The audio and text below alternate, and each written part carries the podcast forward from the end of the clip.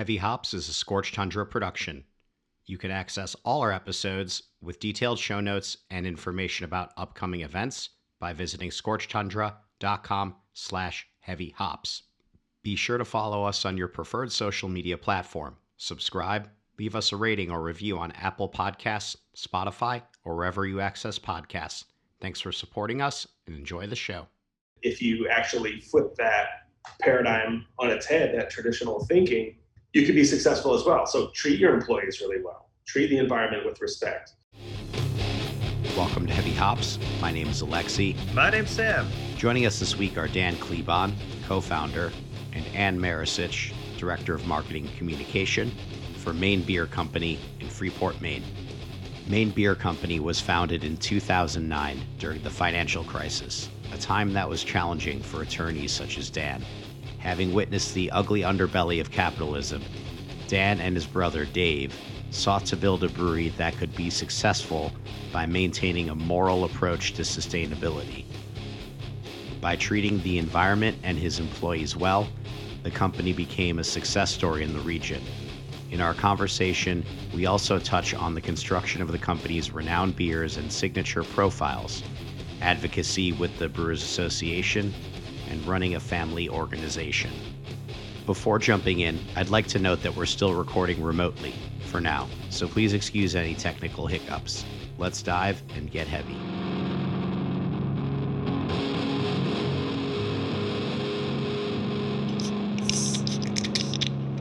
Dan and Anne, welcome to Heavy Hops. We're happy to have you. Good to be here. Thank you. So let's start with uh, how we kind of got to where we are today. Uh, starting with you, Dan, uh, tell us a little bit about the pull towards uh, home brewing and why did you kind of go, uh, how did you find your way into brewing professionally? Um, well, the, the, the pull to home brewing um, really started back in 2006. Um, I was I, I, was a I'm a recovering attorney, and, and at that time I was in law school, and um, law students, if they're fortunate enough, get summer jobs at law firms that that pay them a little bit of money, and so I, I got a job at a law firm up here in Portland, Maine, and one of the partners at the law firm invited myself uh, and other who call themselves summer associates uh, over to his house for a, a, a he called it you know beer class, and he he he type up this this syllabus, and he'd take us kind of on a a tasting tour of the world, and you know he'd he'd give us a little bit of history, a little bit of education of you know this this is what makes an ale an ale, a lager a lager. Because uh, up until this point, I knew nothing about beer other than I like to to drink it and you know, get drunk and and knew that that you know uh, knew what I liked and knew what I didn't like, but didn't know why. Um, so anyway, he would he would kind of walk us, you know, walk us uh, around the world, um, and that was kind of my introduction into kind of what makes you know, uh, a, like I said, a lager, a lager, and an ale, an ale, and, um, and it also turns out that he is a longtime home brewer. Uh, he grew up in the Pacific Northwest and um, you know started homebrewing back in the 70s and uh, so after the class was over probably a month or so later um, i was just talking to him over the water cooler in the in the office and he said he was you know planning this new saison. He was gonna gonna brew uh, with hops that he grew in his uh, in the, the, off the side of his garage and um, i'm like oh that sounds pretty cool. He's like you want to come over? You can you know you can you can be my my assistant. I'm like oh that sounds awesome. So I went over to his house one weekend day and and learned that uh, being an assistant wasn't all that glamorous. Uh, basically, I got to wash and clean everything for him. So he was like jackpot. Uh, you know, I got to, I get to do all the fun stuff, and I'm just going to make him clean everything, which is it's, it's a good introduction to uh, to homebrewing and brewing in general. You learn really really early on that it's it's not glamorous work, and you're basically a, a glorified janitor at the end of the day. Um, but that you know after that you know I, I in spite of of the tasks that day I, I really enjoyed uh, I really enjoyed it. And so I just started I just started buying books. I, I bought Charlie Papazian's book, The Joy of Homebrewing. Like a lot of homebrewers, that was the first my first kind of uh, intellectual dive in, into into brewing and um, I remember uh, my brother bought a homebrew kit and kind of off the shelf, you know, plastic tub, make it on your stove top. Um, you know, all all extract uh, beer, um, which turned out horribly. And you know, but I, I, in spite of the results, I, I still enjoyed the process and just kind of my brother and I just, you know, I was a practicing attorney and he was in finance, and it was a fun thing for us to do on the weekends. You know, uh, our wives would would hang out inside and, and you know chat, and my brother and I would would you know started in my kitchen, but ended up out in my garage at, at, at one point, and you know we sit out there and drink beers and and and, and make beer, and um, you know for me it was kind of it, it was it, it turned into kind of a uh, a, passion, you know, a hobby of mine that I, I really, I really enjoyed. Um, probably because I hated my work so much. So it was like, for me, it was like, this was something after, you know, you know, a- after work, um, I could, I, I, something to look forward to.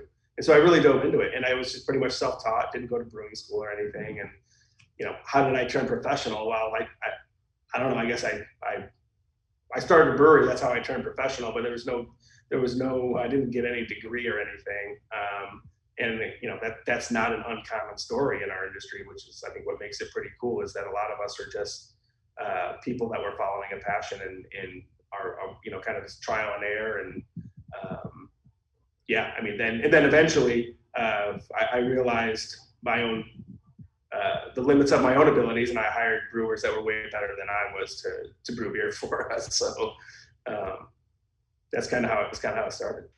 And uh, and for you, tell us a little bit about how you came up to Maine.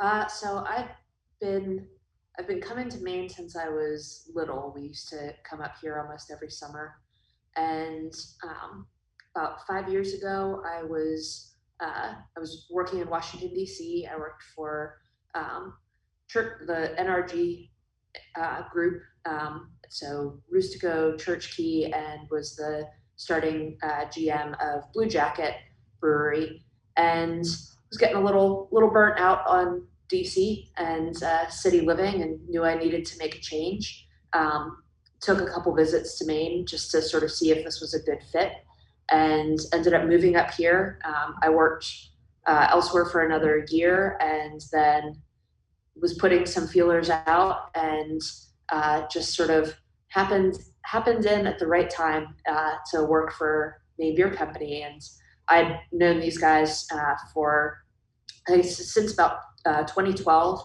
Um, Church Key had been the first uh, bar in DC to bring uh, Maine Beer Company in, and uh, Peeper was the first beer that I had from them, and was just I was sold on it right away. It was like this is up my alley, just very clean, very refreshing. No no nonsense to it, just a really perfect beer. And it has has remained one of my favorites for sure. Yeah, Church Key and that whole group was pretty influential. I remember even as a beer buyer in Chicago, mm-hmm. uh, that was a, a bar and a group that we looked at pretty closely as far as being able to see um, what was coming up in beer at that time. And I remember seeing that Maine started getting distribution down there and getting my hopes up immediately that maybe Chicago would be up next. And I don't know if I don't remember if we were that far behind, but uh, we yeah. were very fortunate to get it over there. DC has the, um, in spite of, of, of, some aspects of it that are less desirous, the, the, the, one thing it really has going for it in terms of beer distribution laws, it's the Wild West. And you can import any beer in the United, import any beer into the territory, into the district. Um, and, and not have to basically sign a deal with a wholesaler and go through all the logistical hoops that you normally have to do when you ship beer from one state to another.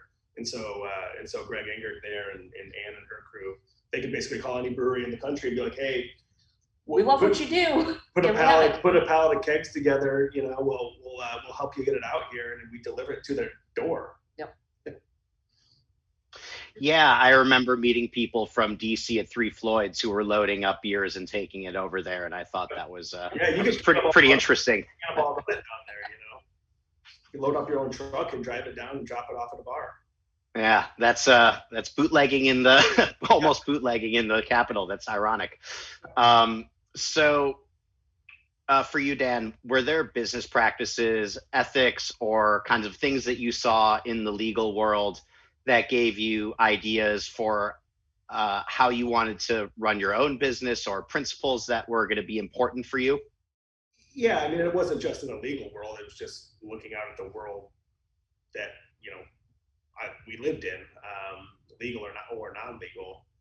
Uh, you know, I, I going into you know going into into law school i mean, I think is the motivation of a lot of lawyers is you know you go into it and you're like i'm going to come out and i'm going to change the world right and then you realize well i've got you know six figure student debt and the only people that are going to pay me enough to be able to pay off my student loans are large corporate law firms and so i've got to go work there and then you go work there and you end up working for you know you're, you're doing i, I was doing um, you know, basically just corporate litigation. So one big company suing another company over a meaning and a doc, you know, meaning of a word in a document and spending oodles of money, all while at the same time, you know, kind of, you know, not treating employees with respect and you know, kind of crying poor and not giving you know health insurance and all that kind of stuff. And I saw the stuff that you know I knew what they were paying, you know, for for legal fees and stuff. And um, and also, you know, it, was 2000 and kind of 2007 2008 is when the idea of starting a brewery hatched in my brother and mine's you know in, in our mind uh, that it could be, become a reality. I think my brother had thought of the idea well before then but once he once i took up home brewing he finally because he's not a brewer he's like oh this could actually work. That was you know you you, you guys remember um, you know that was kind of the beginning of the great recession and bear stearns fell and Wall Street collapsed, and you know, you, you know, you could see, and I, I lost my I lost my job. I got laid off. Um, you know, law firms were shedding, uh, you know, junior associates, and you could just see all around you how how you know uh, just people, normal people, working people who didn't really do anything wrong. Uh, you know, their lives got destroyed, um, and and in large part by by greed and reckless capitalism and you know, I, am a firm believer in, in the free market system, and, and I, love, I love, you know, I wouldn't want to live in, in any other kind of system, but I also saw the ugly underbelly of it. And there, I, I my brother and I, there's got to be a better way to better way to run a business because if there, if, if there's not, then we're all screwed in the long run, one way or the other. Um, you know, so and it wasn't just employees; it was the environment as well. You know, companies externalizing uh, costs on onto the environment uh, through you know, pollution or or or whatever. Um, and so, you know, for, for, my brother and I, was um, it, it, was really more of a, when we decided to start the company. Uh, it wasn't we, we didn't do it with the motivation to go out and conquer the world. Uh, we didn't do it with the motivation to go get as big as we can, as fast as we can. You know, kind of pump it and dump it, sell it to somebody, and make a lot of money we did it to try to prove a point that you can run a company, a, successful company. Um, so there's no point in trying to run a company if you don't want to try to be successful. Um, but you can you can be successful and also do good at the same time. In that, you know, I think too often, at least throughout my life, I've been told whether it's you know through you know through popular culture or whatever, or or in school that the way that you make money is to kind of pinch pennies, cut corners, treat people bad, externalize costs in the environment. That's how you maximize profit. Um, but we didn't believe that. We we thought that if you actually flip that paradigm on its head, that traditional thinking, you could be successful as well. So treat your employees really well. Treat the environment with respect. Um, you could be incredibly successful because um, one, your your employees are going to, you know, ideally, right? They're going to like, they're going to take some satisfaction and pride in, in their job, knowing that they're they're working, you know, for for a company that cares. Uh, your customers are going to realize that you're you're a company that has a heart, that has a, a pulse, uh, and they're going to patronize. You know, they're going to want to patronize your company. Um, and so that's what we set out to do and we didn't know if it would work, but we certainly saw we weren't. This wasn't a novel idea. You know, there were companies that came before us, um, Patagonia being kind of, one example that that we were aware of at the time uh, that lived by the you know, kind of socially conscious corporate ethos, and and were incredibly successful. Um, so we knew we knew it could work, and and so that's that was kind of the that was the the experiment that we we set out on. And if we failed, we failed, you know. And I, I wouldn't have been the end of the world for me. I could have gone back out and gotten another job at a law firm and not like my job, but shit. I mean, that's what. I don't know if I'm allowed to cuss, but heck, that's what. Uh, I mean, that, that that's no different than millions of other Americans, right? They, they go to work, they don't like what they do, and they, they, they come home, they find satisfaction in other things. Um, uh, we, we just knew that we were going to do it and, and take this leap of faith and basically invest all the money that we had at the time in something. We're going to do it um, and, and do it on our own terms. Can you kind of guide us through this uh, moral approach that you take towards sustainability and um, what are kind of the challenges that you come across as a small company with limited capital um, in taking initiative and trying to be sustainable, especially when brewing beer, which is a, a waste heavy product that we produce in the US? Yeah, for sure. On one level, it's moral, but I guess um, and personally, I mean, personally, it's moral, but I think um, that more importantly, uh, in order for this kind of, I think, ethic to be adopted widely, I, always pitch it's good business. This, this is not only is it the right thing to do, it's a it's, it's a good thing to do by the bottom line. You can be incredible. You can be incredibly successful, and in fact, probably more successful if you operate this way you know, challenging that that again that traditional paradigm of you know cutting costs, cutting corners, um, you know, treating treating people, um, you know, treating people like they're disposable. Uh, this is actually a better business model. Um, you know, that's I think that is a more important message to the general population um, than trying to preach at people. People don't like to be told that that they're their their thinking is is is wrong or corrupt or whatever. Um, so reach a I, I always try to reach people kind of on a just practical from a practical standpoint. Um, but there's no doubt challenges because it's different. Um, and I think you just have to you have to go into it with uh, a, a, firm understanding of who you are and a firm mission, uh, and let that guide you. And realize you're not going to do it on all on day one you know, you, you can't. You know, my brother and I, we started, you know, we each invested ten thousand dollars. We couldn't go out and buy a solar array to power our brewery on, you know, that kind that kind of startup capital. Um, but we knew that as we grew, we weren't going to lose sight of why we started the company. So as we grew, became more successful, we could adopt more uh, either environmentally responsible um, brewing practices or employ different equipment or provide better benefits to employees. Um, it's kind of something that you, as long as it's top of mind as you're you're growing and and uh, putting that um, kind of putting that credo into practice, um, you know, it, it's the two things happen at the same time, you know, uh, and you don't don't would never expect someone to to you know be you know be able to operate their brewery say the way we operate our brewery now um, as as a startup. But it's it's just it, it's having the commitment i think is what's important. And i think to add to that the you know it's important you know when we talk about um, what we do as a company a lot of people are like oh you're so big you have all the solar. It's like well we're always that way I think people sometimes discount the little things. And it's like if you take steps every single day and it just becomes ingrained in your company culture. Um, I use the example of we have pretty much in every room you can walk into in this building, there's a recycling bin and a trash can. And in some rooms, also a compost can. And before I started working here, I recycled stuff sometimes when it was handy but when it's there, when it faces you, like every single time I go to throw something out, I'm faced with the decision of one of three bins to put it in. You start becoming really, really conscious of that. And it gets to a point where it's just second nature. And now I go other places and I'm like, I, I don't even know. I'm just going to take this home and take care of it myself.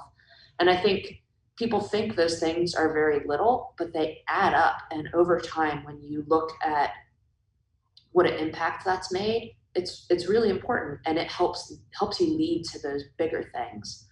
And i think you know also with solar things like that people like oh it's you know your successful business. There are grants. There are all these amazing programs that can allow people to achieve some of these sustainability things given it takes work. Our you know our accountant and um, you know uh, several other members of our team the amount of work that they did to get us a REAP grant uh, which helps provide rural areas with uh, solar and renewable energy options. You know, ton of work went into that, but that helped us finance all of that, and that's that's things that so many people have access to that they're not taking advantage of. So there's a lot out there, and it's just starting small and work your way up, and you can accomplish a lot. Broadening it out from just uh, your company standpoint, um, you're a member of the 1% for the planet, um, and you've been a member from the start. This is uh, when we look at sustainability, you're, you're, you're taking it from an individual level and a company level to the whole world. How did you find them? What was the process of getting into this organization and being a part of it? Again, this kind of goes back to the well before the beginning, before we started the company, when we were just you know trying you know putting pen to paper and formulating a business plan um, you know, we knew kind of broadly speaking what what kind of company we wanted to be, but um, we struggle with ways. Again, this goes back to you know what can you do starting out as a small brewery. You know, we were a you know we were a, a I brewed on a one barrel homebrew system, and we had one seven barrel fermenter, and you know basically bottled homebrew style. Like how, how can you have an impact, and how can you show others? Really, that's that's as important. It's it's it's important to do it, obviously, but it's also important to show others that it can be done and, and lead by example so that other people adopt, other small businesses adopt. That was that was a large part of of of our um, uh, of our ideas like, to be an influencer. Um, and so we I, I I think I was just scrolling through the internet one day uh, looking at brewery websites, and I think I happened upon New Belgium's website, and they had this logo of one percent for the planet on it, and so I kind of went down the rabbit hole and looked into this organization. My brother and I talked about it, and the beauty of one percent for the planet is one, it's it's a it's a kind of a tangible, um, you know, symbol uh, of your commitment to you know environmental stewardship and being a responsible you know business um, but it's one per, it's a percentage, so it's one percent of your top line revenue. Um, so it doesn't matter how big you are. It's not a dollar commitment.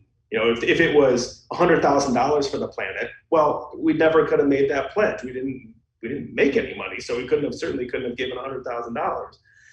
But it is one percent, and the idea behind it, um, and part of its genius is, is that if every company just does a tiny bit, 1%, uh, and to give back to help support the health of, of the, our planet, uh, we can basically alleviate um, a lot of, of, of you know, the, the climatic challenges that we face. And so when we were, you know, when we were just starting out and we, my brother and I weren't paying ourselves, but, you know, you know, we made, they made hundred thousand dollars the first year. We weren't paying ourselves, you know, we, we, we cut a check for a thousand bucks you know, well, you make a million dollars, you, you, know, you, cut a check for ten thousand dollars. You know, it's and, and so as you grow, the that's the cool thing is as you grow and get bigger, you give more away, but it's still just one percent. Um, no matter how you no matter how you do the math, it's always just one percent. Um, so relatively speaking, it's it's never uh, it's never going to put you under. Um, and so to us, it was like, yeah, that was a no brainer. Like this is a way that we can kind of put our money where our mouth is. You know, we're not, this isn't just empty, empty jargon that we're trying to use as a marketing ploy to get people to buy our beer. We're going to show them that we're actually putting our money where our mouth is, and we're we're going to commit to doing this year over year. Um, and so that's that's why we decided to join. And you know, it's it's you know one of the one of the you know those are checks that I love to write every year. Um, and I and because if they're bigger year over year, that means our company's been more successful year over year. And uh, for you, Anne, as uh, someone involved in marketing for the company, uh, tell us a little bit about how 1% for the planet and these initiatives play in your day to day and in the communication about things happening at the brewery. Sure. Well, when I was offered the job, I was kind of like, all right, marketing. I like I have been doing this in some format in my job, but I was like, ah, I don't know, it's selling things. And then I was told, well, our marketing is based around our 1% for the planet partnerships. I was like, oh, anyway, so I'm talking about beer and I'm talking about doing good and giving back. Cool. That's that's easy. That's I mean, you can't ask for a better marketing job than that because you know talk about something that makes you feel good to sell. Um, you know, I get to use our marketing to talk about our partnerships, uh, talk about you know Center for Wildlife in Cape Neddick that uh, rescues, rehabilitates, and releases wild animals uh, Wolf's Neck Center down the street from us that um, focuses on sustainable and regenerative agriculture, um, land preservation. You know, we work with land trusts, and it's you you don't run out of things to talk about, and it's exciting, and it's exciting to see people are people love our beer, and you get to incorporate that story into everything that we do.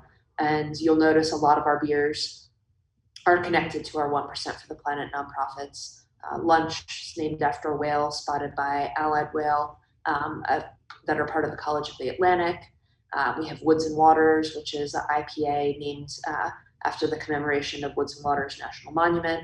Um, with more, but it's just it's it's really cool to expose people to places, organizations, and actions that wouldn't wouldn't normally cross their mind. Um, Dan's brother David always says, you know, think of our, our labels as a billboard. You know, we have all this space that we can talk about a lot of things. He's like, do you want to talk about what hops are in the beer, or do you want to talk about this great organization that we're doing, or uh, this great effort to preserve salt marshes down the street from us? It's like, oh, cool. You know, so it's in terms of marketing, it's really exciting, and it makes it makes that job um, a, a really cool thing to do because you're you're doing you're doing more and that's that's what the company's about it's interesting. There's a, a couple of different sort of models that companies use when they're talking about giving and when they're uh, incorporating marketing in some way.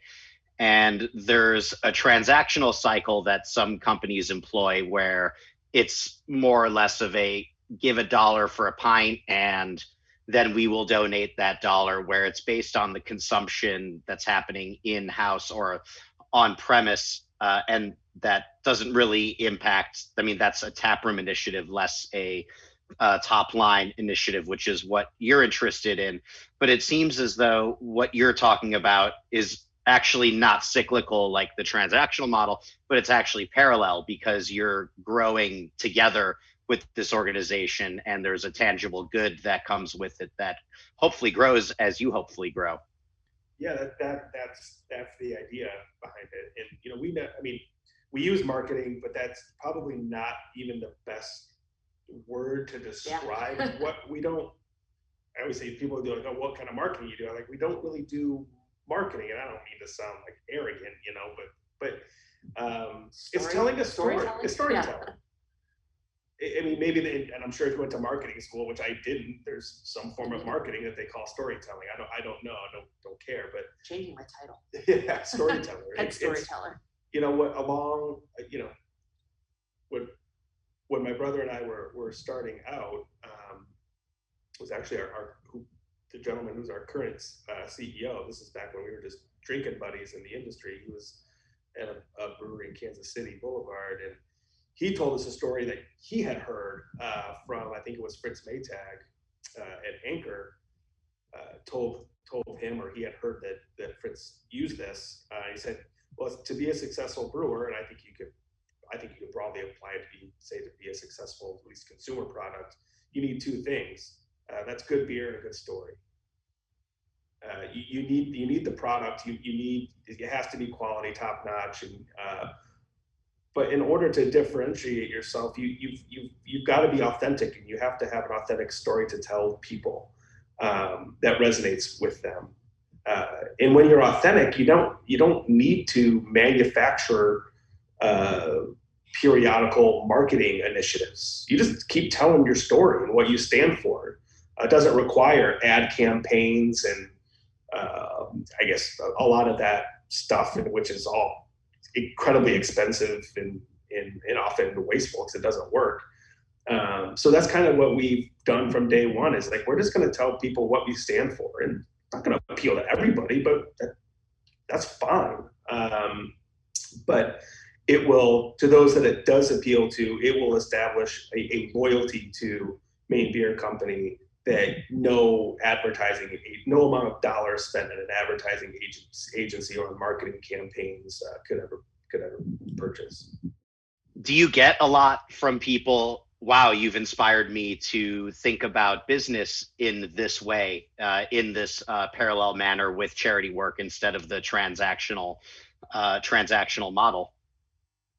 Yeah, we got a lot.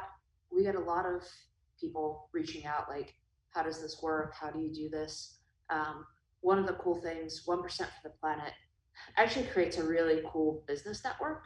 Um, we're friends with a lot of other one percent uh, for the planet businesses and have actually gotten a lot of people to sign on and just and they reach out to us and ask you know what what inspired you to do this? How does this work? We could never give as much as you. And it's like there's so much there's so much depth to the program. It's like yes there's a financial commitment but you can also do volunteer hours. You can do in-kind donations. You can you know there there's so many ways to be a part of it and they're really enriching as a company. Um, I think one of the things we're really proud about is the close connections we have with all of our partners.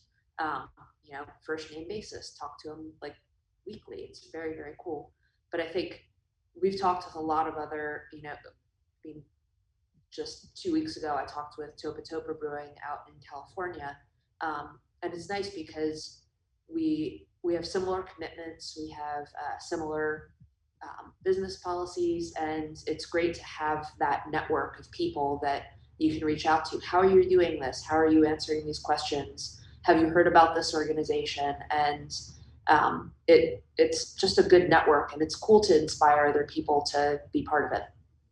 Yeah, and I and I hear. I mean, I've, had, you know, several, uh, numerous small business owners, you know, come up to me, whether it's just kind of, you know, up here locally, you know, in Freeport, they're in the tasting room and they're a small company. Uh, we're the two builders. Um, uh, there's a local construction company, but they're, yeah, it, doesn't, it doesn't matter. But, um, you know, they saw what we were doing, like, oh, we could do this too. You know, so oh, they, uh, they Emerald Builders. Emerald, thank yeah. you. Um, they wear the green shirts. Emerald Builders. Uh, Love Point Oysters. Love Point Oysters. Uh, you know, we're, we're here on the ocean. Um, aquaculture is a big part of our our local economy. Um, and I'm not saying we were we were the only influence, but certainly they saw us like one percent for the planet. They're doing it. They're successful.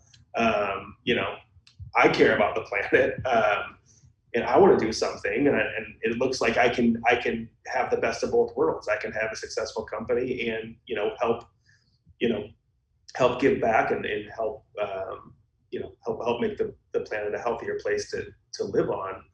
Um, which is you know like again kind of that's that's part of the idea of like when we started it was um, it was to show to show others that you can be uh, to serve as that model to, to, say this can be done.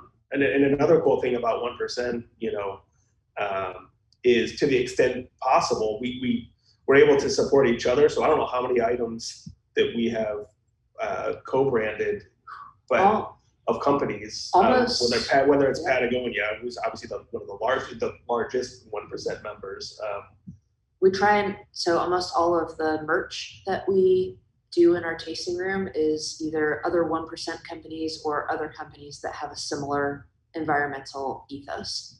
And yeah, Alexa, you know this when we do events, um, we look for we look for bars and uh, bottle shops that if they're not 1%, at least share that need for, hey, we'd love to do this event, but can we make it a fundraiser for a local nonprofit that is important to you guys? Kind of supporting those who we kind of support each other, trying Yep. to build each other, build each other up, which is it, it creates a cool community.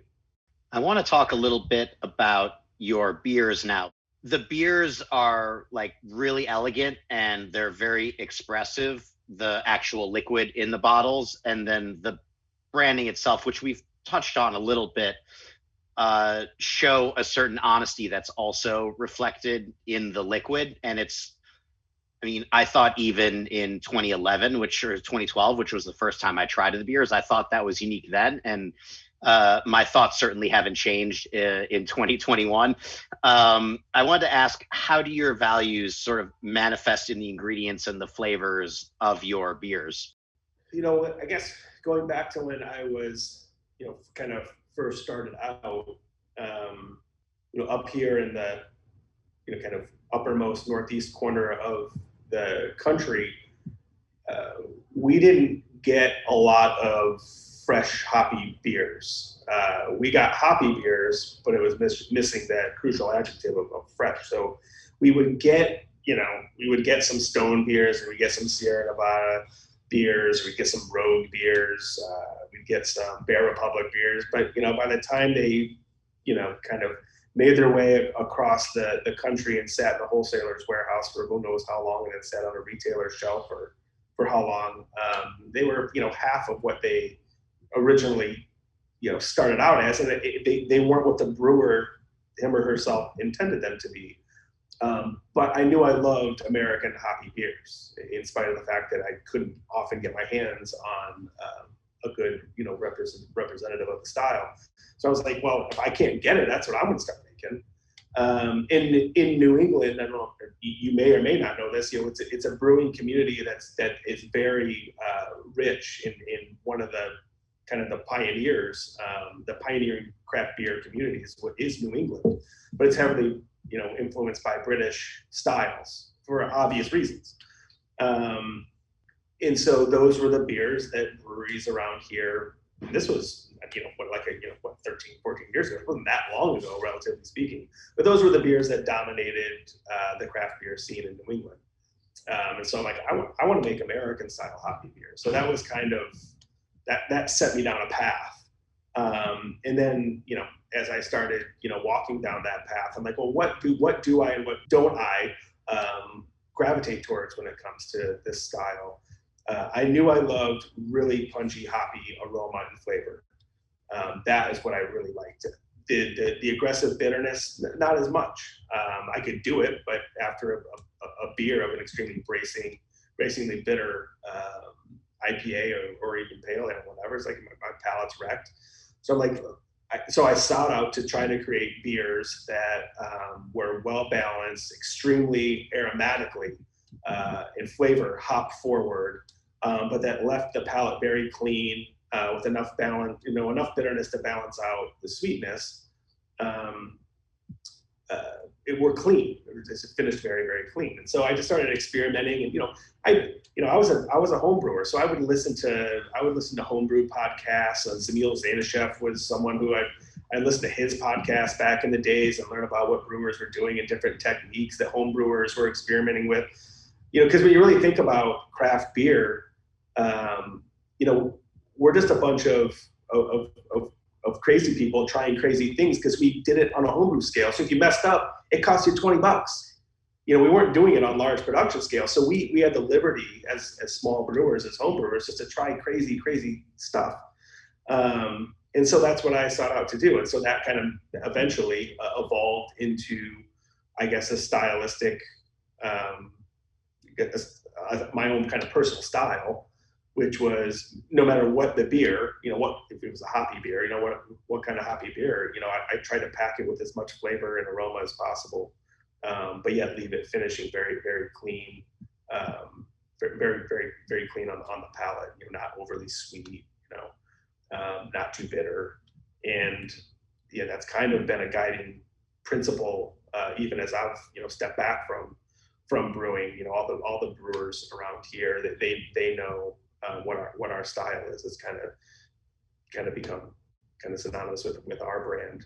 Um, and I don't know if that if there's some deeper uh, if that's some deeper reflection of my uh, my my my morality or not. I, I, don't I don't think of it on that level. I just think of it as that's kind of what I like to drink. Uh, and I think you know, and, and, I do think you know, brewers like bakers, like chefs, um, are artisans. It's it's it's a craft. It, it, it's an it's an art uh, at its at its you know base level. It's an art and a science, and um, just kind of that was the way that I that, that I, I chose to express you know kind of what I like through through beer. And for you, and you were at ChurchKey, and so you were in a little bit of a different situation where you had a lot of things that you were able to try on a regular basis. So, how did the Maine beers speak out differently from everything that you were exposed to on a daily basis in DC? Oh man, when I think back, it's like I had access to 500 bottles, 50 drafts, five casks, and was trying everything.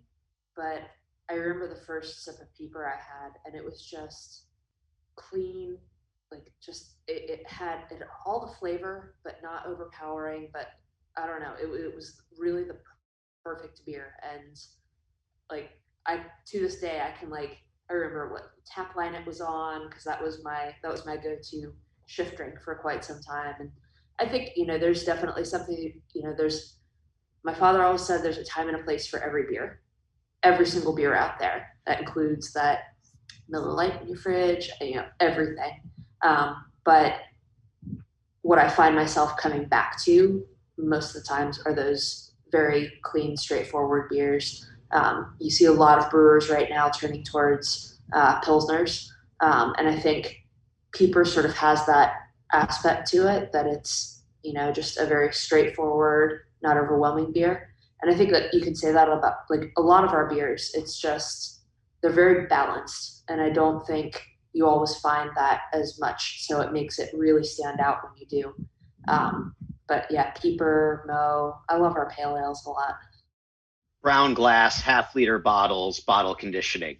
So one of the things, uh, one of the things that I've loved most about the beers from uh, from you apart from the fact that the bottle can be used as a weapon to defend my home after it's uh, empty uh, is the fact that you do employ bottle conditioning and i was kind of curious about if that was something that has kind of stuck long term from home brewing if you're looking for some some uh, something out of that that uh, lends to clarity uh, was that something that was inspired from beers from Europe that you may have tried? Uh, how has that been a practice that has kind of continued over time? Um, I think it was originally born out of necessity. We had, we again, we, we, we, had no money for a filter. I would have known how to operate a filter. Um, we didn't have, I think, the, the I didn't have the sophistication or I think resources to be able to, you know, filter and force carbonate beer at the beginning. I, I like I said, you know, kind of at the outset, we really started out as a glamorized homebrew, you know, operation. You know, we, we were, I think we were kind of a nano brewery before that term existed. Um, and, and so I think it was necessity, but it, it wasn't it wasn't a leap of faith because I knew brewers, Sierra Nevada being the one, probably the most famous example of a, a domestic, you know, craft brewery who was doing hoppy beers, but they were bottle conditioned. Um, so we knew it could be done and be done, you know, well. And obviously, you know, I think we do it much better now than we did, you know, 11, uh, 12 years ago. Uh, we've really refined the process, and people that are way smarter than me, you know, are, are able to really dial in uh, that conditioning process so that the beer is as clean as it can possibly be. Um, but it also, you know, so it, it was it, it, was necessary, but I think fortunately it, it also uh, at least for for the, for hoppy beers, I think it does provide um, bottled beers extra shelf life stability um, because yeast is you know you guys probably know um, is a natural uh, kind of scrubber of, of oxygen and oxygen destroys beer it, it destroys food oxidation um, and yeast you know when they're when it is bottle conditioning when yeast is going through that second uh, that second round of fermentation it uses oxygen to, to help it ferment uh, the sugar.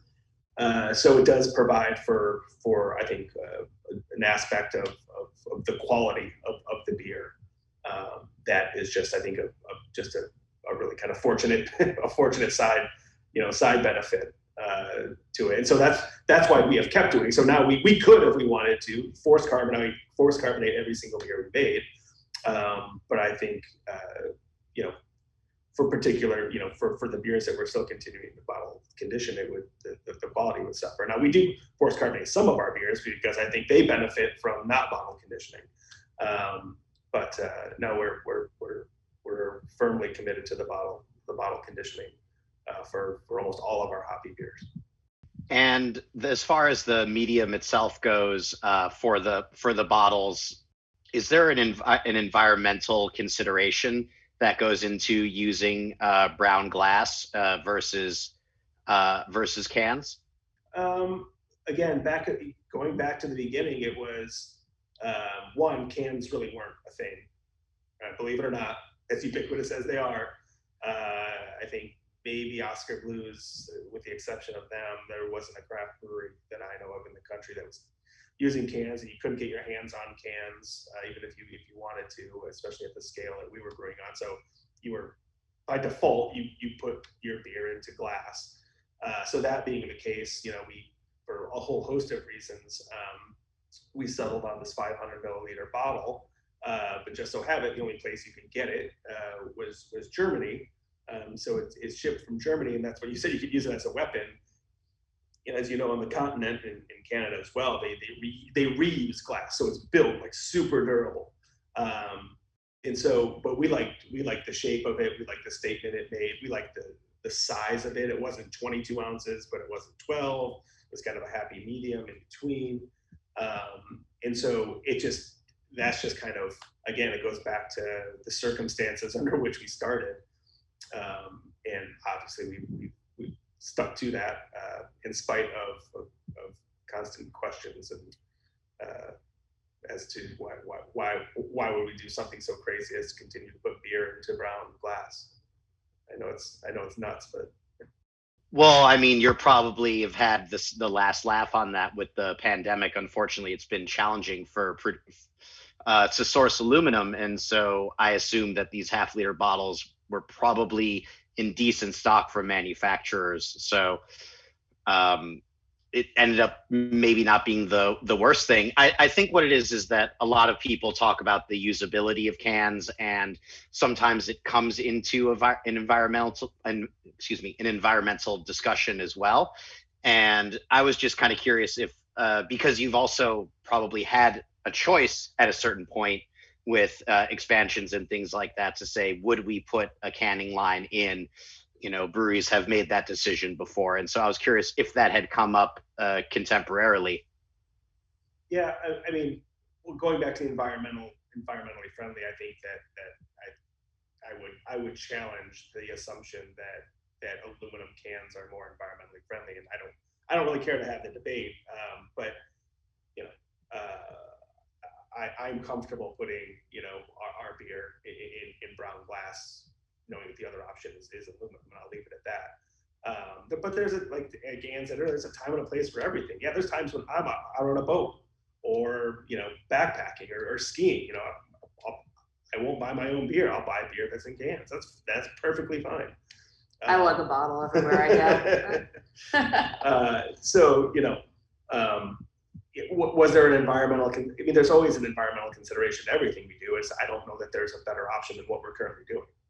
No, absolutely, and I do feel as though the argument that people make about aluminum isn't necessarily correct either. It, it's just uh, I, I wanted your perspective on it because I think that it is, you do have an opportunity to say something that uh, people that are using glass now um, can state when it comes to why they wanted to use that apart from uh, aluminum.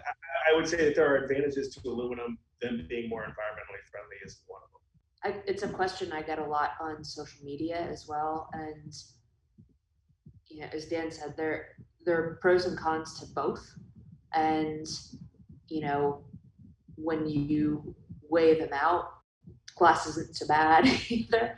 I guess you could say it's um, you know because you'd also have to put in consideration changing our entire uh, per, our packaging line, changing you know all of that, and so it, there there are pros and cons to both. And I my recommendation when people ask that is I think as long as we're being very conscious about how we're using glass and what we're doing and um, different steps that we're taking in house to be as you know sustainable as possible, we're doing all right. I think I think as brewers, uh, we have much larger uh, concerns about how we operate than than glass versus aluminum because I think net net there's not that much difference, but there we can make a tons of difference in other areas of our production. Thank you. I, I agree, and I think that there is more. So let's talk about some of those things. I know that uh, using solar power is something that's important for uh, for Maine beer. So when it came time to make an expansion in 2018, um, how did you decide that that solar power was going to be a, a, priority in that moment, and how does that kind of relate to your resource usage uh, choices? Well, I mean, yes, I mean, so at least in in New England, um, you know, solar in terms of renewable, being able to invest in um, you know renewable energy generation you know solar is is is the go is the go-to. Um, even though people think and someone asked me the other day like new england how can you have solar? I'm like well the sun shines here. We're not alaska you know we're not alaska. Um, uh, now we're not california either. We're arizona. But um, it works and it and it and it makes sense. Um, you know but the, the decision to in, invest in solar um, again this kind of goes back to the conversation we were having early on about kind of do what you can when you can do it. Um, I don't remember exactly what year it is. Must have must have been 2014 or 15. We did our first solar installation. You know, my brother and I we were just talking in in my office, and you know we we were at a point where we we we couldn't make any more beer. That is, our fermenters were at capacity. Um, but we also knew that from the day we started, like when we can afford it, we want to invest we, we want to power our brewery with solar. And so we were at a point where, you know, we had a little bit of money. We knew that there was some grant money out there.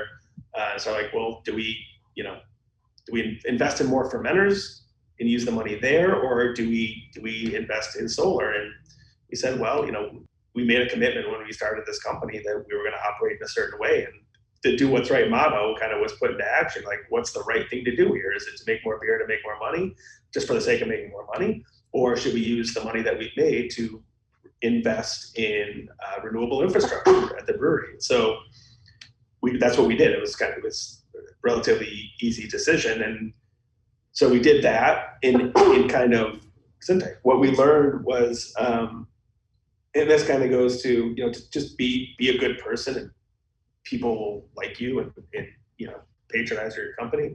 We put we put the solar array, our first our original solar array on the side of our building, and then we had a solar tracker. I know I'm doing a hand motion and this isn't audio, but uh, that kind of follows the sun, so it maximizes uh, you know how much how much solar energy you can you can produce in the day. It follows the sun as it crosses the sky, but it was extremely visible. Uh, it, even the solar tracker was half the size of our brewery. It was huge, and so anybody that drove by, like, holy smokes, you know that's a huge, you know, they have this huge solar, these panels on their roofs, or it's covered, and they got this big solar tracker.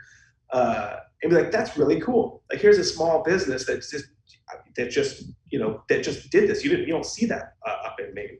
Uh, so it generated goodwill. It generated, you know, it talk about a marketing and PR. You can't buy, at least buy directly. Uh, we did it by doing the right thing. It was an unintended, kind of unplanned um, benefit of just doing the right thing. Um, and so then flash forward to when we built the building out the new brewery. I mean, the new brewery was specifically designed to maximize flat roof space so we could house as many solar panels on top of it as we could. Now these you can't see, so no one would be telling we have them, but they don't have the visual impact uh, as our, our initial initial project. But I think I think it's we're on-site generation of, of renewable energy offsets 50% Yeah, 50, 51. of our total uh, energy consumption, which, as you know, a, a brewery, now this is where breweries can really move the needle in terms of their practices, and where we consume uh, and and a tremendous amount of, of energy to, to run um, our brew houses and our packaging equipment. Um, so again, when it came time to building this new building, it was it was a no-brainer. And now we didn't put solar panels on right away. We had to pay for the new building, but again, we made the commitment mentally. As soon as we can, as soon as we're making more beer and have more money, we're going to invest in more solar panels. So that's what we did. I want to talk a little bit about uh, a family company. Um, for for you, Dan, what is it like working with your brother, and how uh, what is it like having this be a family company? And for you, and what is it like working uh, for these two guys that are brothers?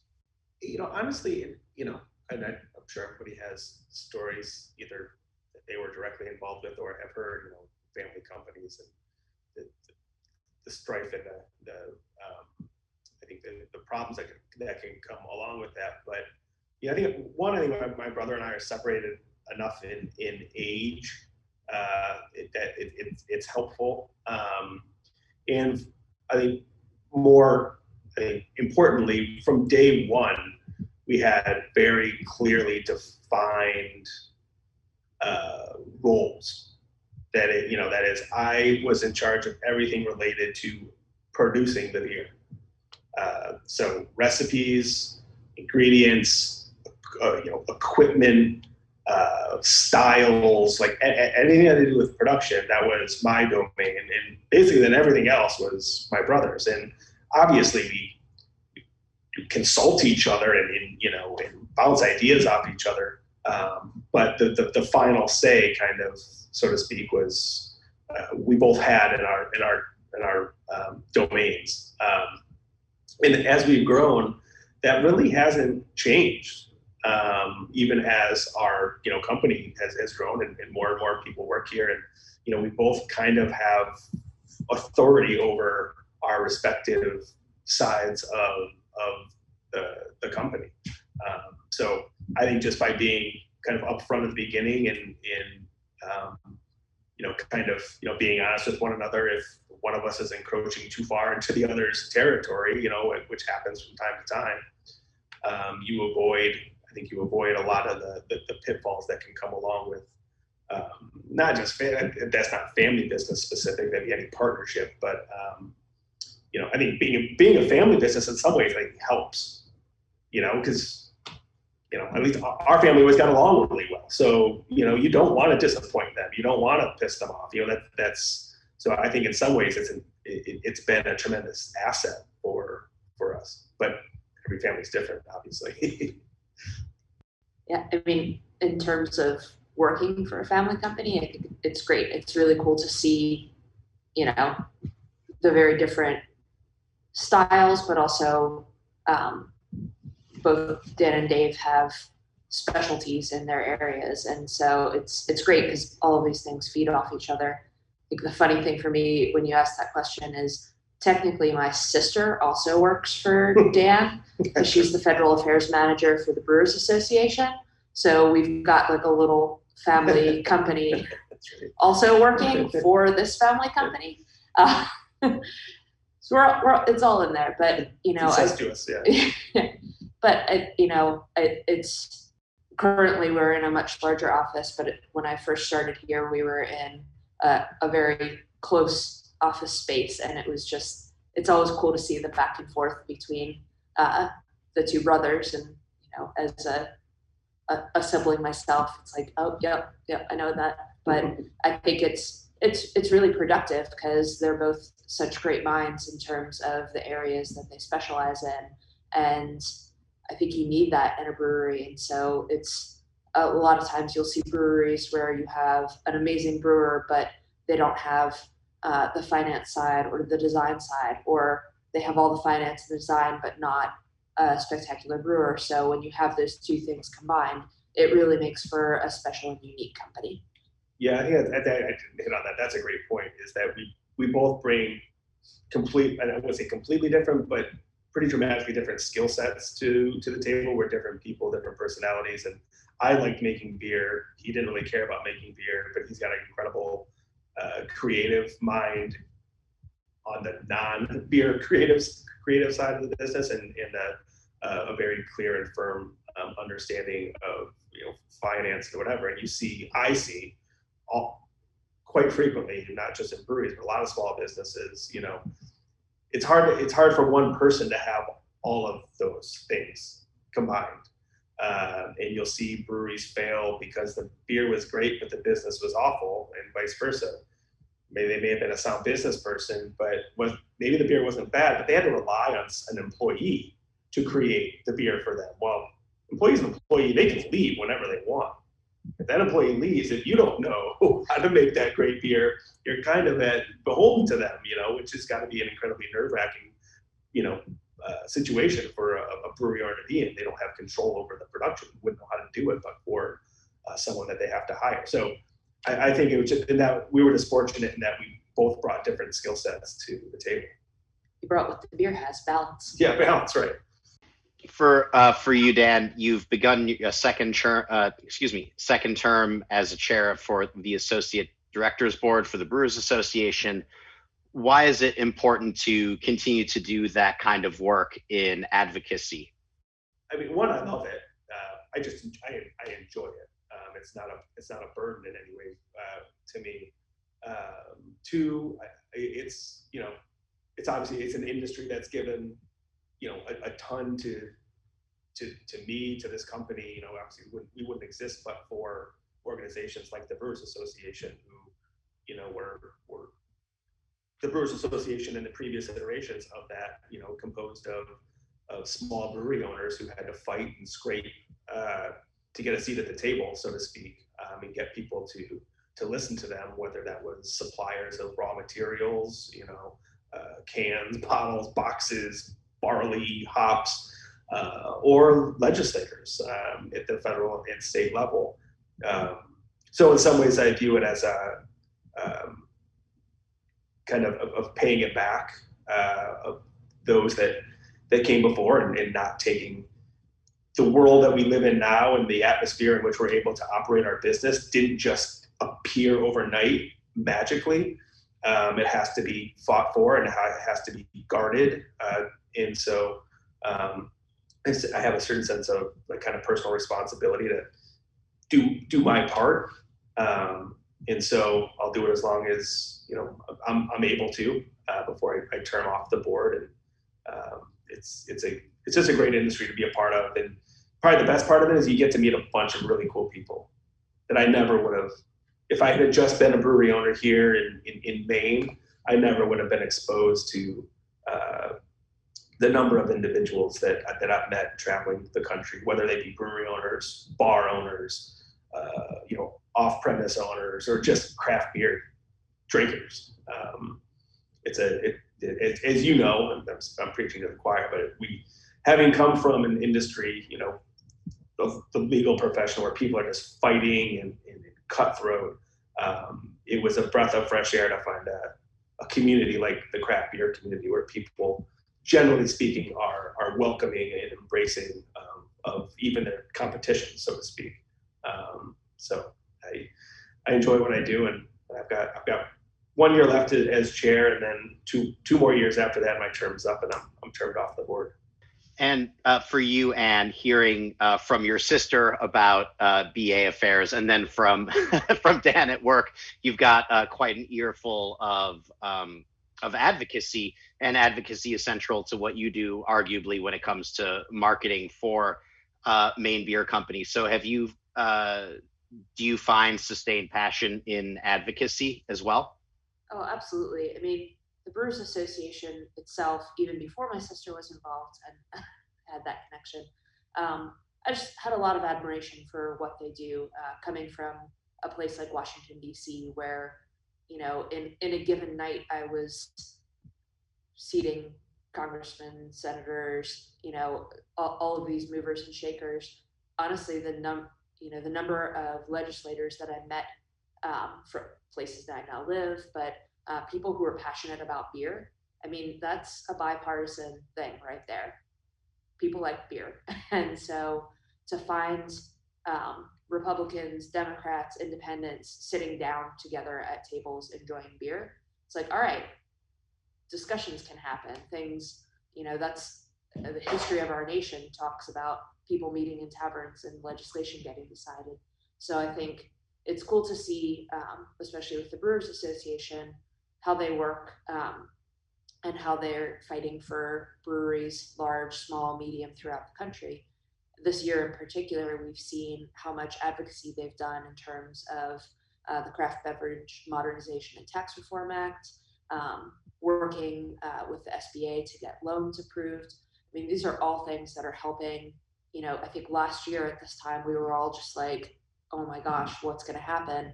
And all of these actions that are taken by a trade organization like that are helping make that change.